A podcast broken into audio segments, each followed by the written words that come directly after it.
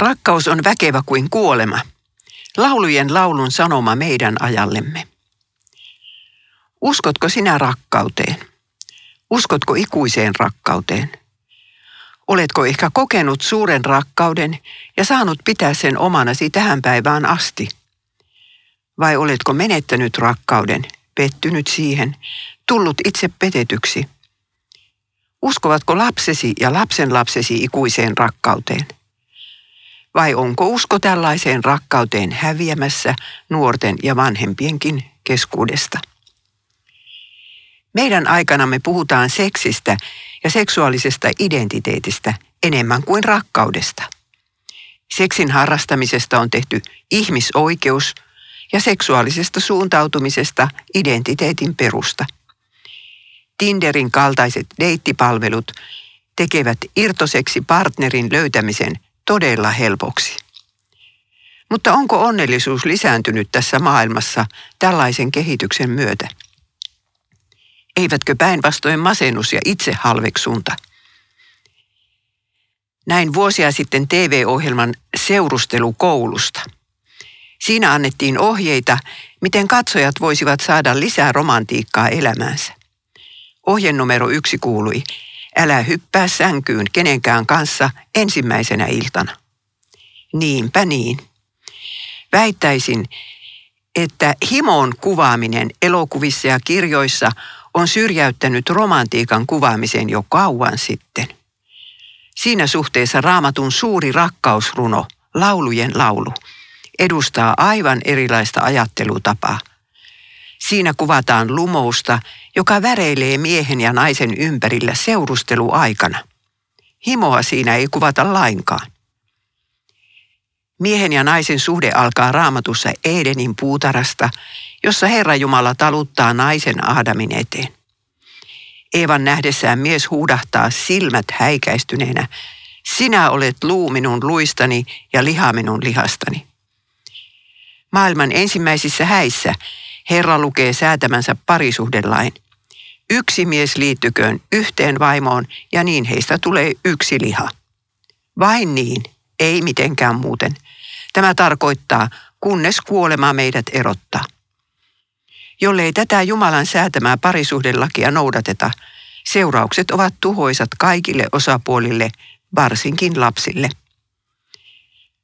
Laulujen laulu kuvaa yhden miehen ja yhden naisen seurustelusuhdetta kuin se olisi pieni pala paratiisia maan päälle. Sinä versot kuin paratiisi, sanoo mies rakastetulleen. Sinä, jota sieluni rakastaa, hän jatkaa. Mies ymmärtää, että suhteessa pitää sielunkin olla mukana, muuten se jättää sydämen tyhjäksi. Langettuaan syntiin ja tultuaan karkotetuksi paratiisista, ihmiset ryhtyivät kokeilemaan useampia partnereita ja erilaisia parisuhdemalleja. Samalla he kuitenkin kaipaavat elämänsä suurta ja kokonaisvaltaista rakkautta, paluuta paratiisiin. Se toive ei ole ihmissydämestä minnekään hävinnyt. Menettämisen hylätyksi tulemisen tuska on yhtä suuri tänä päivänä kuin se aina on ollut. Laulujen laulu on ruumiillisuuden ja erotiikan ylistystä. Sekin sisältyy raamattuun, eli on Jumalan pyhää sana. Runoilman alku on tyrmäävä. Nainen, siis nainen, avaa suunsa ja sanoo, Suudelkoon hän minua, antakoon suudelmiaan. Ihanampaa kuin viini on sinun rakkautesi, ihana on voiteettesi tuoksu. Tule, iloitaan ja riemuitaan. Miehen seksuaalisuutta on pidetty arvossa aina ja kaikissa kulttuureissa, mutta naisen seksuaalisuutta on usein pelätty, hävetty ja suitsittu. Onhan maailmassa vieläkin kulttuureja ja uskontoja, jotka vaativat naisen ympärileikkausta. Nämä uskonnot näkevät naisen seksuaalisuuden uhkana ja haluavat varata ilon seksistä vain miehelle. Joissakin kulttuureissa, kuten Japanissa ennen vanhaan, naiset jaettiin kahteen ryhmään – kotihengettäriin ja kurtisaaneihin. Vain jälkimmäisiä pidettiin sanan varsinaisessa merkityksessä seksuaalisina olentoina. Raamattu on valovuosien päässä tuollaisesta ajattelutavasta. Laulujen laulu asettaa naisen seksuaalisuuden täsmälleen samalle viivalle miehen seksuaalisuuden kanssa. Sehän oli Jumala itse, joka keksi seksin ja antoi sen huomenlahjana naiselle yhtä hyvin kuin miehellekin. Jumalan luoma seksuaalisuus on jotain hyvää, kaunista, etten sanoisi pyhää, ja siitä häntä on kiitettävä. Käytän sanaa seksuaalisuus tässä laajemmassa merkityksessä kuin vain seksin harrastamisena. Ovathan myös selibaatissa elävät ihmiset seksuaalisia olentoja. Olen rakkaudesta sairas, huokaisee laulujen laulun neito kahteenkin kertaan. Jollei raamatussa olisi tätä runoelmaa, siitä puuttuisi kuvaus perustavaa laatua olevasta ihmiselämän kokemuksesta, eroottisesta rakkaudesta miehen ja naisen välillä. Laulujen laulu osoittaa, että Jumala ymmärtää luomaansa ihmistä myös hänen seksuaalisuudessaan ja johtaa häntä tälläkin elämän alueella. Laulujen laululla ei kuitenkaan voida puolustella vapaata seksiä ja liitotonta rakkautta. On kysymys häälaulusta tai häälaulujen kokoelmasta. Runoissa ei päästä koskaan seksiin asti, vaan kuvataan aikaa ennen häitä. Niiden päivien eroottista lumoa, kun mies ja nainen opettelevat tuntemaan toisiaan muulla tavoin. He tekevät esimerkiksi retkiä luontoon, ja lumous väreilee heidän ympärillään kaiken aikaa. Sitaatti. Neito sanoo, minä olen rakkaani oma, minun hän tuntee halua. Tule kedolle rakkaani, tule rakkaani, tule kanssani kedolle, tule henna pensaiden keskelle yöksi. Aamulla lähdemme viinitarhoihin katsomaan, joko viiniköynnös versoo ja nuput aukenevat, joko kukkii granaattiomenapuu. Laulujen laulu kuvaa siis rakkautta, joka odottaa häitä ja hääyötä. Rakkautta ei saa herätellä eikä häiritä. Tämä lause esiintyy runoissa silloin, kun ollaan menossa liian pitkälle. Sanat ovat vuoden 38 käännöksestä. Laulujen laulu on täynnä rakastetun kauneuden kuvausta. Siinä ei rakastetun kauneutta yksinkertaisesti voida ylistää tarpeeksi. Mies runoilee. Miten kaunis oletkaan kalleimpani, miten kaunis on katseesi. Kyyhkyjä ovat sinun silmäsi, hunnun verhoamat. Sinun hiuksesi ovat kuin mustien vuohien lauma, joka karkaa Gileadin rinteitä alas. Sinun hampaasi hohtavat valkoisina kuin vastakerityt lampaat vedestä nousseet. Sinun huulesi ovat kuin purppuranauha, suloinen on sinun suusi. Kauniisti kuin granaattiomena kartuu otsasi hunnun alla. Ja neito vastaa. Minun rakkaani on komea ja verevä. Hän erottuu tuhansien joukosta. Hänen kasvonsa hohtavat kuin kulta, hänen kiharansa ovat korpin mustat, tuuheat kuin taatelin kukinnot. Hänen silmänsä ovat kuin kaksi kyyhkystä, jotka lepäävät puron äärellä. Hänen poskensa tuoksuvat kuin yrttitarha, tuoksuvat kuin voiderasia. Hänen huulensa ovat liljan kukat, niillä helmeilee kirkas mirha – hänen käsivartensa ovat kultatangot, tarsiisin kivillä kirjailut. Tiedämme, että kauneus on katsojan silmissä. Joka rakastaa toista ihmistä, näkee hänet kauniina, vaikkei tämä muiden silmissä mikään tyrmäävä kaunotar olisikaan. Iloinen sydän kaunistaa kasvot. Oikeasti jokainen Jumalan luoma ihminen on kaunis. Näinhän Pietarkin kirjoittaa naisille – älköön teidän kaunistuksenne olko ulkonaista, vaan se olkoon salassa oleva sydämen ihminen. Tästä aiheesta pitäisi puhua enemmän aikamme ulkonäkökomplekseista kärsiville nuorille. Laulujen laulussa naisen ruumista ja sielua kuvataan puutarhaksi, jossa kasvaa monenlaisia hedelmiä, kukkia ja tuoksuyrttejä. Mies sanoo, Rakkaani valittuni, sinä olet suljettu puutarha, lukittu tarha, sinetöity lähde, paratiisi, jonka purojen äärellä kasvaa granaattiomenoita, monia maukkaita hedelmiä, hennaa ja nardusta, sahramia, kanelia ja mausteruokoa ja suitsukepuita, mirhaa ja aaloita, kaikkein parasta balsamia. Sinä olet puutarhan lähde, elävän veden kaivo, johon virtaavat Libanonin vuorten vedet. Mies siis näkee rakastettunsa puutarhana, joka kukkii, tuoksuu ja kantaa hedelmää, ja jossa on kirkasvetinen elävän veden kaivo. Se muistuttaa erehdyttävästi paratiisia, jonka Jumala loi ensimmäiselle ihmisparille rikkumattoman onnen näyttämöksi.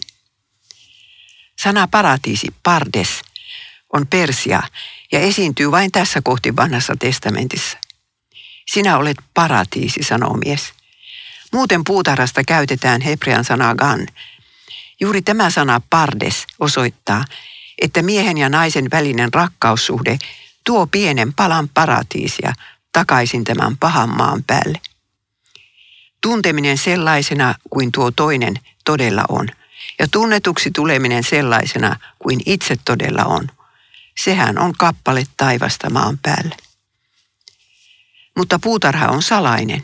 Siinä on portti, josta vain yksi mies saa astua sisälle.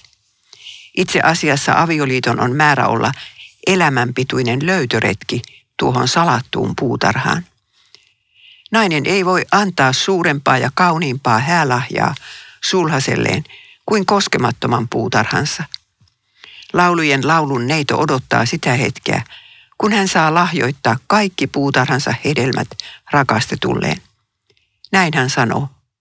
Lemmenmarjat levittävät tuoksuaan, kaikki herkut ovat tarjolla ovellamme, uudet ja vanhat. Rakkaani, sinulle olen ne säästänyt. Sulhanen puolestaan on äärimmäisen onnellinen siitä, että Morsian on säästänyt hänelle puutarhansa hedelmät ja että hän saa olla ainoa, joka tuntee sen salaisuudet. Hän sanoo, rakkaani kihlattuni, minä tulen puutarhaani ja poimin mirhani ja balsamini, avaan hunajakennoni ja syön hunajan, juon viinini ja maitoni. Rakkaani on minun, minä olen hänen. Suurin ja kaunein häälahja, jonka sulhanen voi morsiamelleen antaa, on tieto siitä, että hän on säästänyt siemenensä vain tätä yhtä puutarhaa varten. Miehellä ei näet ole puutarhassa vain oikeuksia, vaan myös velvollisuuksia. Hänen on viljeltävä ja varjeltava sitä, hoidettava sitä niin, että se kukoistaa aina vain enemmän. Tarvitaan vastuunsa tunteva mies, että nainen voisi puhjata kukkaan naisena ja äitinä. Puutarhalla on näet toinenkin tärkeä tehtävä miehen ja naisen välisessä suhteessa. Se on paikka, missä uusi elämä voi saada turvallisesti alkunsa ja missä lapsi voi kasvaa vanhempiensa rakkauden ympäröimänä. Ei lasta turhaan sanota rakkauden hedelmäksi. Vanhempien suhde on lapsen koti. Mikäpä olisikaan pienelle ihmiselle parempi kasvuympäristö kuin äidin kukoistava puutarha – jota isä viljelee ja varjelee. Meidän aikanamme ydinperhettä ajetaan alas pahan patriarkalismin ilmentymänä. Nuorille ei opeteta enää mitään naisen puutarhan varjelemisesta ja sen hoidosta. Päinvastoin. Puutarhasta puutarhaan vaeltelemisesta on tullut normi ja uusi normaali. Mies voi kuitenkin pilata naisen puutarhan jo mielikuvituksessaan pornoa katselemalla. Porno näet kuvaa hedelmien ryöstöä ja tekee siitä mallin. Ja siitä mallista on romantiikka kaukana. Entä sitten se nainen, jonka puutarhasta hedelmät on viety, eikä mitään ole istutettu sijaan? Paratiisin salaisuus on kadonnut. Mitä useamman miehen nainen on puutarhaansa päästänyt, sitä enemmän sitä on tallattu. Lopulta jäljellä on vain kaatopaikka, jonne kukaan ei halua jäädä. Naisen oman arvon tuntokin on mennyt. Itse asiassa nainen pitää itseään saman arvoisena kuin minä hänen partnerinsa häntä pitävät. Miksi niin monet nuoret naiset ovat masentuneita meidän päivinämme? Yksi syy on varmasti se, että he tuntevat tulleensa yhä uudelleen hyväksi käytetyiksi. Mistä johtuu meidän aikamme miesviha? Siitä, että liian moni mies on vain tallannut naisten puutarhoja. Kaukana siitä, että hän olisi viljellyt ja varjellut yhtä ainoaa paratiisitilkkua. Ja tämä tragedia olisi voitu estää, jos seksi olisi aloitettu vasta papin aamenen jälkeen. Rakkauteen kuuluu myös katoamisen ja löytymisen aspekti. Laulujen laulussa kuvataan rakkaan ihmisen etsimistä, löytämistä ja kadottamista jälleen. Neito sanoo, yöllä kun lepäsin vuoteellani, minä kaipasin häntä, jota rakastan. Etsin häntä, mutta en löytänyt. Mutta kun jatkoin kulkua, niin heti löysin hänet, jota rakastan. Tartuin häneen, enkä päästänyt irti, ja minä vein hänet äitini taloon, synnyttäjäni huoneeseen. Mutta kohta ollaan taas siinä, mistä aloitettiin, tyydyttämättömässä kaipauksessa. Mies tulee koputtelemaan naisen ovea, nainen menee avaamaan, eikä mies olekaan siinä. Hän oli poissa, olin tuskaani kuolla, itkee nainen. Syntiin lankeemuksen seurauksena miehen ja naisen välille tulee vääjäämättä kriisejä. Joskus rakastetun sydän katoaa näkyvistä – ja toinen osapuoli joutuu miettimään, onko rakkauskin ehkä kadonnut. Laulujen laulun vastaus löytämisen ja kadottamisen problematiikkaan on tämä. Etsi häntä, kunnes löydät hänet. Meidän aikamme vastaus kuuluu, vaihda partneria. Herran nimi esiintyy laulujen laulussa vain kerran, mutta sitäkin painokkaampana, keskellä rakkauden määritelmää. Neito sanoo vuoden 38 käännöksen mukaan, pane minut sinetiksi sydämellesi, sinetiksi käsivarrellesi. Sillä rakkaus on väkevä kuin kuolema, tuima kuin tuonela on sen kiivaus. Sen hehku on, tulen hehku on Herran liekki.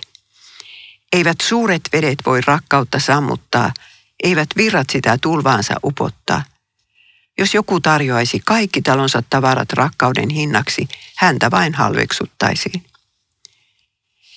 Neito katsoo tässä tulevaisuuteen ja ymmärtää, että vaikeuksia on tulossa. Kiusaus olla uskoton ajatuksissa, sanoissa tai teoissa tulee jokaisen ihmisen elämään. Siispä neito pyytää sulhastaan sinetöimään sekä sydämensä että käsivartensa vain häntä varten. Hän tarkoittaa, lupaa olla minulle uskollinen kuolemaasi asti, niin ettet edes vertaile minun puutarhaani muiden naisten puutarhoihin. Lupaa, ettet petä etkä jätä minua, kunnes kuolema meidät erottaa. Sitten neito vertaa rakkautta luonnonvoimien, kuoleman ja tuonelan kiivauteen ja jatkaa. Sen hehku on tulen hehku, on Herran liekki. Naisen ja miehen välisessä rakkaudessa palaa todellakin Jumalan oman rakkauden liekki.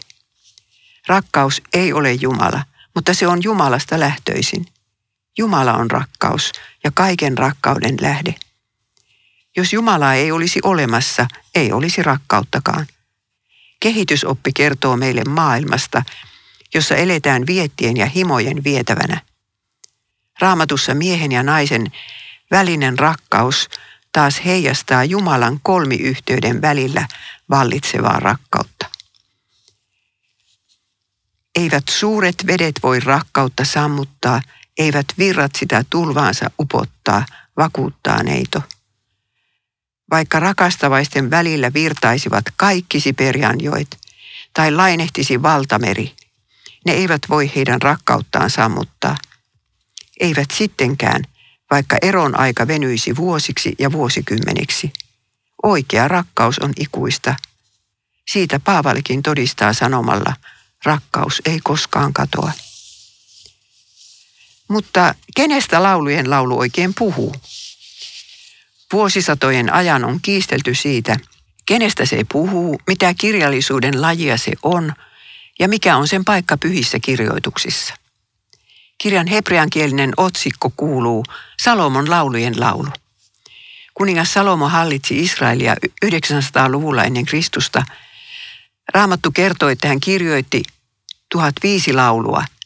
Sen lisäksi saamme tietää, että Salomolla oli 700 kuninkaallista puolisoa ja 300 sivuvaimoa. Onko laulujen laulussa siis kysymys Salomosta ja yhdestä hänen lukuisista vaimoistaan? Ei tietenkään. Tämä runoelma kuvaa monogaamista rakkautta, ei mitään haaremin elämää. Sulhanen sanoo, olkoon kuninkaalla 60 vaimoa, yksi on minun kyyhkyni, kaikkeni, emonsa ainokainen, äitinsä päivänpaiste. Puhutaanko laulujen laulussa Jumalasta ja hänen kansastaan? Jumalan rakkautta korostava allegorinen tulkinta oli kristillisessä kirkossa vallitseva kokonaisen vuosituhannen ajan. Puhutaanko laulujen laulussa siis Jumalan ja hänen kansansa välisestä rakkaudesta? Kyllä siitäkin, mutta myös miehen ja naisen rakkaudesta. Kirjaa voi lukea molemmilla tavoilla. Vanhassa testamentissa Herraa tosiaan kuvataan aviomiehenä ja Israelia aviovaimona. Nuo kaksi olivat solmineet Siinailla liiton ja luvanneet olla toisilleen uskollisia. Traagista oli se, miten monta kertaa vanhan testamentin Israel muuttui portoksi ja lankesi palvomaan epäjumalia. Koska se antoi puutarhansa muuttua kaatopaikaksi, vihastui Herra siihen ja lähetti sen Baabelin vankeuteen.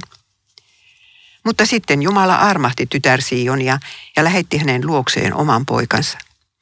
Uudessa testamentissa Jeesus on sulhanen seurakunta Morsian. Kuolemalla ristillä rakastettunsa puolesta ja astumalla sen jälkeen alas tuonelaan, vapahtaja osoittaa, että hänen rakkautensa on väkevä kuin kuolema ja sen kiivaus on tuima kuin tuonela. Jeesuksen rakkaus tulee ilmi juuri siinä, että hän kärsii rakastettunsa uskottomuuden rangaistuksen ja kohtelee tätä kuin puhtoista morsianta. Hankkii tälle verellä valkaistun hääpuvun. Laulujen laulun neito sanoo näin. Kuningas lepää ateriallaan ja nardukseni levittää tuoksuaan. Eikö raamatun lukijan mieleen nouse tässä kohtaa kuva syntisestä naisesta fariseuksen kodissa – hänenkin kuninkaansa lepäsi ateriallaan ja hänenkin narduksensa tuoksu levisi ympäri huonetta. Niillä kutsuilla Jeesus kommentoi isännälle kaupungin ilotytön käytöstä tällä tavalla. Katso tätä naista. Kun tulin kotiisi, sinä et antanut vettä jalkojeni pesuun, mutta hän kasteli jalkani kyynelillään ja kuivasi ne hiuksillaan. Sinä et tervehtinyt minua suudelmalla, mutta hän on suudellut jalkojani siitä saakka, kun tänne tulin. Sinä et voidellut päätäni öljyllä, mutta hän voiteli jalkani tuoksuöljyllä. Niinpä sanonkin sinulle, hän sai paljot syntinsä anteeksi, sen vuoksi hän rakasti paljon. Mutta joka saa anteeksi vähän, se myös rakastaa vähän. Itse asiassa Jeesus kohteli kaupungin seksityöläistä kuin tämä olisi ollut – Suunemin neito, siis laulujen laulun äh, morsian. Kun Jeesus kosketti parantavalla kädellään kaatopaikaksi muuttunutta puutarhaa, se puhkesi yhtäkkiä täyteen tuota kaikkein kauneinta hengen hedelmää, rakkautta. Hetkessä naisen sydän eheytyi, mihin tuskin olisi pystynyt vuosien terapiakaan. Nainen osasi taas rakastaa paljon, sillä hän olisi saanut puutarhansa tuhon Jeesukselta anteeksi. Loppujen lopuksi syntisen naisen puutarha tuotti ihanampaa hedelmää kuin mitä se olisi tuottanut ilman hänen suuria syntejään. Ainoa hyvä puoli meidänkin seksisynneissämme on se, että ne voivat ajaa meidät vapahtajan jalkojen juureen ja opettaa meitä rakastamaan häntä koko sydämestämme. Niin hyvä kuulijani, rakkaus ei ole siinä, että sinä rakastit Jeesusta, vaan siinä, että hän rakasti sinua ensin. Hän rakasti sinua niin paljon, että suostui kuolemaan sinun poljetun puutarasi tähden ristillä. Tai siksi, että sinä olet tallannut ja tuhonnut monta puutarhaa elämäsi aikana. Raamattu julistaa ihmeellistä ilosanomaa kaikille meille rakkausasioissa vararikon tehneille. Sinulle, joka menetit rakkautesi – sinulle, joka pilasit sen tavalla tai toisella. Niin kauan kuin riiput kiinni Jeesuksessa ja hänen antamissaan armon välineistä, et ole jäänyt mistään paitsi. Sulhanen tulee, häät odottavat. Laulujen laulu päättyy näin. Mies sanoo, rakkaani puutarhan kukka, kaikki odottavat kutsuasi. kutsu minut. Neito vastaa, tule rakkaani, riennä kuin gaselli, kuin nuori peura tuoksuville vuorille. Koko raamattu päättyy samalla tavalla. Tule, Herra Jeesus. Paras on meillä kristityillä vielä edessä, Karitsan häät. Hääpäivä koittaa niillekin, jotka eivät saaneet kokea täydellistä rakkautta maallisen elämänsä aikana tai menettivät sen. Itse asiassa uusi luomakunta on sama kuin takaisin saatu paratiisi. Siellä meitä odottaa kaksi suurta onnea. Täydellinen rakkaussuhde Jeesuksen ja rakkaittemme kanssa. Niidenkin rakkaitten, joita täällä maan päällä oli niin vaikea rakastaa. Siellä me lopultakin osaamme rakastaa täydellisesti, kuten meitä itseämmekin siellä täydellisesti rakastetaan. Sillä nyt me näemme kuin kuvastimessa arvoituksen tavoin, mutta silloin kasvoista kasvoihin. Nyt minä tunnen vajavaisesti, mutta silloin minä olen tunteva täydellisesti, niin kuin minut itsenikin täydellisesti tunnetaan. Niin pysyvät nyt usko, toivo ja rakkaus, nämä kolme, mutta suurin niistä on rakkaus.